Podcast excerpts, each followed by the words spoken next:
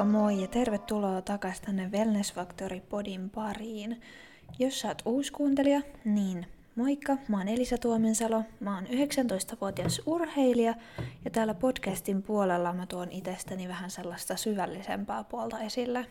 Mulla on tällä hetkellä pitkä päivä takana, mä tulin just hetki sitten kotiin, menin aamulla reenaan ja sitten tota, lähinkin siitä suoraan Poriin päin kuvaileen kaverin kanssa ja tulin sieltä tosiaan vasta tuossa kahdeksan jäljestä kotiin, niin, niin toivotaan, että saan pidettyä vielä keskittymisen tässä touhussa ja ajatuksen kasassa. Tämän päivän aiheena on burnout, eli loppuun palaminen. Ja haluan taas muistuttaa, että mä en ole millään muotoa alan ammattilainen, mulla ei ole tutkintoa mistään tällaisista asioista, ja kaikki mitä mä puhun täällä podcastissa on mun omien kokemuksien kautta ja mun omaa pohdintaa. Tämän päivän aihe on sellainen, mistä mä ehkä koen, että mun on vähän vaikea kirjoittaa tätä käsikirjoitusta, ja mä mietin, että saanko mä sitä tavaraa tähän niin kuin paperille aikaiseksi, mutta mulla on valitettavan paljon omakohtaista kokemusta burnouteista. Ja sitten kun mä vaan lähdin kirjoittamaan, niin sitä materiaalia kyllä sitten siitä syntyi. Mutta jos aloitetaan ihan siitä, että mikä se burnout on, niin burnout yleisesti suomennetaan työuupumukseksi, mutta se voi olla ehkä vähän harhaanjohtava termi sille, koska burnout voi tulla melkeinpä mistä vaan, tai oikeastaan yleisesti se on useamman asian summa. Kun kuormittuu liikaa elämän yhdellä tai useammalla osa-alueella, alkaa huomaan, ettei voimat enää riitäkään päivän sellaisiin tavallisiin askareisiin samalla tavalla kuin ennen. Burnout itsessään ei ole sairaus, vaan hoidettavissa oleva ohimenevä tila, mutta se voi kuitenkin altistaa esimerkiksi masennukselle, ahdistukselle ja tosi yleistä on, että siitä aiheutuu uniongelmia. No mitkä asiat sitten altistaa burnoutille? Ensimmäisenä on ehkä kaikista selkein syy, ainakin mun omasta mielestä, eli jos on liian paljon asioita yhtä aikaa. Jos sä koet esim. kuormitusta työstä, ihmissuhteista ja harrastuksista, niin sille levolle ei jää enää tilaa. Myös sellainen täydellisyyden tavoittelu eli perfektionismi aiheuttaa ylimääräistä painetta arjen yksinkertaisissakin tehtävissä. Ulkoisia tekijöitä saattaa olla myös, jos sä et koe työsi olevan palkitsevaa, tai jos sä elät semmoisessa ympäristössä, mikä heikentää sun itsevarmuutta, tai sä koet saavas epäoikeudenmukaista kohtelua tai sosiaalisen tuen puutetta. Sehän nyt on selvä, että kaikki kokee stressiä aika ajoin, mutta pitkittyneenä siitä seuraa paljon haittavaikutuksia ja liiallisessa määrin se voi ajaa kovaa vauhtia kohti burnouttia. Myös elämäntavat ja fyysinen terveys vaikuttaa paljon asiaan. Jos lepo jää tosi vähäiseksi, etkä saa tarvittavia ruoka-aineita sun ravinnosta, et sä myöskään jaksa yhtä lailla sitä kuormitusta, kun jos noi asiat olis kohillaan. Toki nämä kaikki seikat synnyttää helposti myös sellaisen ikävän kehän. Mä huomaan ainakin itsessäni, että jos mä en lepää ja syön huonosti, niin mä väsähdän tosi helposti. Ja jos mä taas on tosi väsynyt, niin mä en jaksa niinkään kiinnittää huomioon mun ruokavalioon ja lepoon tai ylipäänsä muutenkaan elämäntapoihin – mutta tosiaan mä aion tänään kertoa teille vähän mun omaa kokemusta. Mä oon kokenut burnoutin useamman kerran. Oiskohan kokonaisuudessaan kolme tullut käytyä läpi. Ja se on aika paljon, etenkin kun ottaa huomioon, että mä oon vasta 19-vuotias. Mä uskon, että siihen, että nämä tilanteet on kärjistynyt burnouttiin asti, on varmasti vaikuttanut tosi moni asia – Muun muassa se, että mulle on jo lapsuusiassa muodostunut krooninen stressitila ja mä oon ollut todella perfektionistinen ja mä oon ollut myös oikein, oikein kovan tason ylisuorittaja. Mä huomaan edelleenkin, että vuoden mittaan mun energiatasot vaihtelee sellaisissa sykleissä ja ne toistuu vuosi toisensa jälkeen. Yleisesti kesän jälkeen syksyllä mä oon täynnä virtaa ja mä aloitan kauheasti kaikkia uusia juttuja – Talven myötä mulla alkaa yleisesti voimat vähän hiipuun, mutta mä oon ihan ikuinen jouluintoilija ja saan siitä tosi paljon energiaa. Mutta sitten joulun jälkeen kuitenkin ne energiatasot ja oma olo yleisesti lopahtaa. Lopputalvi mennäänkin sitten yleensä suhteellisen alavireisenä. Kun sitten taas kevät tulee ja aurinko alkaa näyttäytyä, niin tulee taas sellainen energian puuska ja silloin mennään jakovaa. Ja joskus se vaan on yksinkertaisesti liikaa. Yleisesti aina mun burnoutit on ajoittunut kesän ja kevään välille. Ja nyt mä oon jo onnistunut tunnistamaan tämän ja pystynyt hieman myös siihen vaikuttaan. Mä huomaan kuitenkin selkeästi toteuttavani tätä sykliä edelleen. Osalla saattakin käydä jo mielessä, että just nyt on tämä niin sanottu vauhtivaihe, kun eletään tätä alkukesän aikaa. Ja totta puhuen nyt alkaa tulla vähän ehkä se väsymys. Ei todellakaan siinä määrin kuin joskus aikaisemmin, mutta sillä tavoin, että mä huomaan sen muutoksen mun omassa olossa. Onneksi mä kuitenkin nykyään pystyn salliin itselleni myös sitä lepoa, kun mun kroppa sitä pyytää. Mulla ei ihan hirveän tarkkoja mielikuvia ole mun burnout-ajoista. Tuntuu, että ne meni ihan sellaisessa niin kuin sumussa. Mutta ensimmäinen taisi tulla, kun mä olin yläasteen alussa – Alaasteen jälkeen mä päätin, että musta tulee hyvä koulussa. Mä olin alaasteen tosi semmonen keskiluokan oppilas. Mä pääsin kyllä kaikesta aina läpi, mutta jos kokeesta tuli kymppi, niin se oli todella harvinaista. Sellainen korkean tason opiskelumenestys ei ollut mulle myöskään luontainen juttu. Mä oon aina joutunut lukeen kokeisiin ja tekemään koulun eteen töitä. Oon myös aina ihan tykännyt opiskelusta ja uuden oppimisesta, ainakin joissain aineissa. Mutta yläasteelle mennessä mä tosiaan päätin, että nyt mä nostan mun keskiarvoa. Ja sehän myös nousi aika paljonkin. Mä näin siihen hirmuisesti vaivaa ja mä saatoin opiskella vielä tunteja koulupäivien jälkeen. Sen lisäksi mä olin tollan siirtynyt kovempi tasoiseen cheer missä mä toimin myös joukkueen kapteenina. Ja mä olin myös valmentajana pienemmille cheerleadereille. Mun päivät oli siis koko lailla sitä, että aamulla mä heräsin joskus ihan aamuyöstä, tein oma toimisen lihaskuntotreenin tai kävin lenkillä. Sitten mä lähdin kouluun, tulin kotiin, tein sen aikaa kouluhommia kun kerkesin, lähdin treeneihin tai valmentaan, tulin takas kotiin, tein iltatoimet ja vielä hetken tein kouluhommia. Tätä jatku päivästä toiseen ja arvatakin saattaa, että se ei ihan hirveän pitkälle kantanut. Sitten jossain kohtaa mun voimat lopahtikin ihan täysin. Mun mieli oli tosi maassa ja mä olin niin väsynyt, että musta tuntui, että mä olisin voinut nukahtaa vaikka seisalteen. Silti mä puskin ja puskin itteeni, kunnes mä olin siinä pisteessä, että mä itkin aamulla sängyssä, kun mä en jaksanut nousta. Siinä kohtaa sitten mietittiin yhdessä äidin kanssa, että mitäs nyt Pakko oli jostain himmata ja sitten sainkin tehdä osan kouluhommista kotoa käsin ja treenit meni pitkälti omavoinnin mukaan. Ja mä oon tosi kiitollinen siitä, että mulla oli mahdollisuus muokata näitä mun arjen kuormittavia tekijöitä sillä, että mä pystyn pistämään terveyden edelle, vaikka tällöin olin kuitenkin aika jääräpäinen nuori neiti, ja se oli pitkälti äidin ansio, että siinä kohtaa sitä lepoa tuli. Mun toinen burnout ajallisesti taisi sijoittua siihen yläasteen puolen välin ja lopun välimaastoon. Se eteni todella samanlaista reittiä kuin ensimmäinen, mutta kuormittavia tekijöitä oli vieläkin enemmän.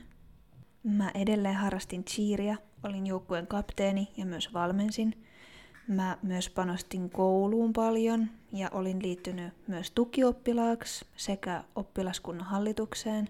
Ja tuossa kohtaa mä olin myös vahvasti alkanut oireileen mun silloisen kouluni sisäilmaongelmiin ja olin jatkuvasti kipeänä.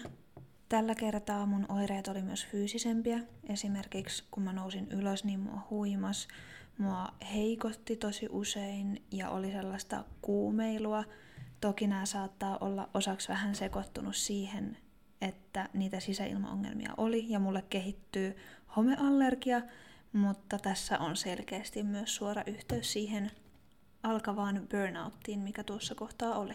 Mun kroppa huus lepoo, mutta mä en kuunnellut. Mä ajattelin, että mun on pakko olla paras kaikessa tai mä en ole mitään. Sitten kuitenkin tuli se seinä vastaan.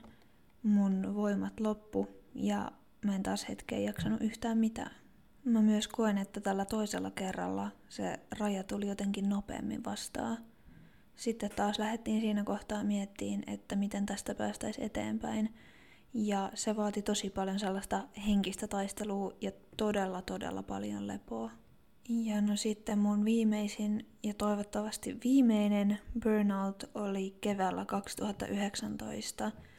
Mä suoritin silloin toisen asteen opintoja ja cheerleadingia mä harrastin jo todella tavoitteellisesti. Ja tosiaan mulla oli sillä hetkellä kaksoistutkinto, eli kävin merkonomin tutkintoa ja lukio siinä samassa. Mun päivät oli ihan superpitkiä. Mä lähdin aamulla aikaisin kouluun ja koulusta suoraan mä lähdin sitten hallille. Siellä oli reenit, jotka loppu myöhään illalla ja sitten mä menin kotiin ja piti vielä tehdä kaikki kouluhommat. Ja aika nopsaa sitten siinä huomasin, että alkaa voimat loppuun. Ja mä kyllä siinä kohtaa itse sitten jo täysin, että tälle asialle olisi nyt hyvä tehdä jotain ja mä halusin lopettaa lukion siinä kohtaa. Ne oireet, mitä mulla tuli, niin säikäytti mua aika paljon. Mä huomasin, että tavarat putoilee mun käsistä, mua huimaili tosi paljon, en saanut nukuttua ja välillä jopa mun puhe alkoi puuroutuun ja nämä kaikki vähän meni progressiivisesti pahempaan päin, mitä pidemmälle mentiin. Mä ihmettelin, että mikä ihme mua vaivaa. Ja loppuviimeksi tilanne meni siihen, että äidin kanssa lähdettiin käymään sairaalassa. Mä olin silloin ihan pihalla. Mä en tästä käynnistä muista itse hirveästi mitään. Ja lääkärit epäili mun olevan päihtynyt, että mä olisin ottanut jotakin aineita. Ja silloin tosiaan sitten he eivät ihan täysin mun sanaan pystyneet uskomaan. Ja koitti sitten vielä äidiltä varmistella, että onko nyt ihan varmasti niin, että mitään päihdyttäviä aineita ei ole käytetty. Tuolloin mä en ollut edes koskaan kokeillut mitään päihteitä, ja kun lääkärit sen vihdoin sitten usko, niin alettiin tutkia sydäntä ja aivoja. Niistä ei löytynyt mitään, mikä oli totta kai suuri helpotus, mutta edelleen stressasi ihan hirveästi, että miksi mä en pysty tekemään mitään. Mä olin myös todella ankara itselleni ja mun itsetunto romahti, koska tuolla mä ajattelin mun arvon olevan täysin riippuvainen mun suorituksista. Ja se, että mä olin tilassa, missä mä en pystynyt suorittamaan mitään, niin mä ajattelin, että myös mä en merkkaa mitään. Multa silloin lääkärissä päädyttiin ottaan selkäydin näyte, ja mä pääsin sitten kotiin silloin myöhällä illalla, mutta ihan täyslepoon. Ja oikeastaan muuhun mä en olisi edes pystynyt, koska siitä vasta ne kaikista pahimmat kivut alkoi. Sen näytteen oton jälkeen mun päänsäryt oli lakkaamatta aivan kamalia. Paljon pahempia kuin mikään mun koskaan kokema migreeni. Mä en pystynyt yhtään nousemaan vaakatasosta edes istumaan, ja kipu oli niin hirveätä, että mulla vaan kyyneleet virtas. Ja mä jouduin liikkuun kontaten. Ja esim. vaikka matkalla mun makuuhuoneesta vessaan, niin mä jouduin tosiaan kontaan. Ja saatoin tuupertua sillä matkalla useampia kertoja, vaikka matka ei todella ollut pitkä. Nämä kivut jatku jonkin aikaa ja tuntui, että ne menee vaan pahemmaksi. Ja ne saatiin sitten loppuviimeksi hellittään pistämällä veripaikka, mutta syytä sille alkuperäiselle oireilulle ei ollut vieläkään löytynyt. Siinä kohtaa lääkäri huomasi kysyä, että millaista mun elämä on. Mä selitin hetken mun arjesta ja hän sanoi, että äärimmäisessä tilanteessa nämä saattaa olla oireita loppuun palamisesta. Se oli mulle tosi tosi herättävä kokemus. Mä en enää koskaan halunnut kokea tollasta. Mä olin tuolloin 16-vuotias ja käynyt läpi kolme burnouttia. Nämä saattaa kuulostaa aika rankoilta tarinoilta ja suoraan sanottuna ne on sitä ollutkin, mutta mä haluan myös nostaa esille, että mä oon saanut ja ottanut vastaan apua ja tällä hetkellä mä voin onnekseni sanoa, että mä voin hyvin ja osaan kuunnella kehoni paljon paremmin, vaikka mä uskon vahvasti, että se onkin sellainen ikuinen matka, missä ei voi olla koskaan niin sanotusti valmis. Ja niin kuin tuossa kaikissa oikeastaan munkin tapauksissa, niin burnout yleensä tulee vähän sille asteittain ja hiljalleen. Niin mä oon tässä vähän kerännyt tietoa ja miettinyt omia kokemuksia, että miten sellaisen pystyisi huomaan mahdollisimman ajoissa. burnout yleensä tosiaan näyttää jo aikaisessa vaiheessa varoitusmerkkejä. Nämä aina eroaa hieman, koska jokaisen kohdalla tilanne on eri. Saattaa olla eri syyt ja jokainen ihminen on erilainen ja reagoi eri tavalla. Mulla itsellä ensimmäisiä merkkejä on kuitenkin ollut semmoinen jatkuva väsymys. Sitten musta tuli sellainen tosi kyyninen ja sarkastinen. Mun kroppa ei palautunut fyysisestä kuormituksesta ja mulla oli tosi pahoja päänsärkyjä.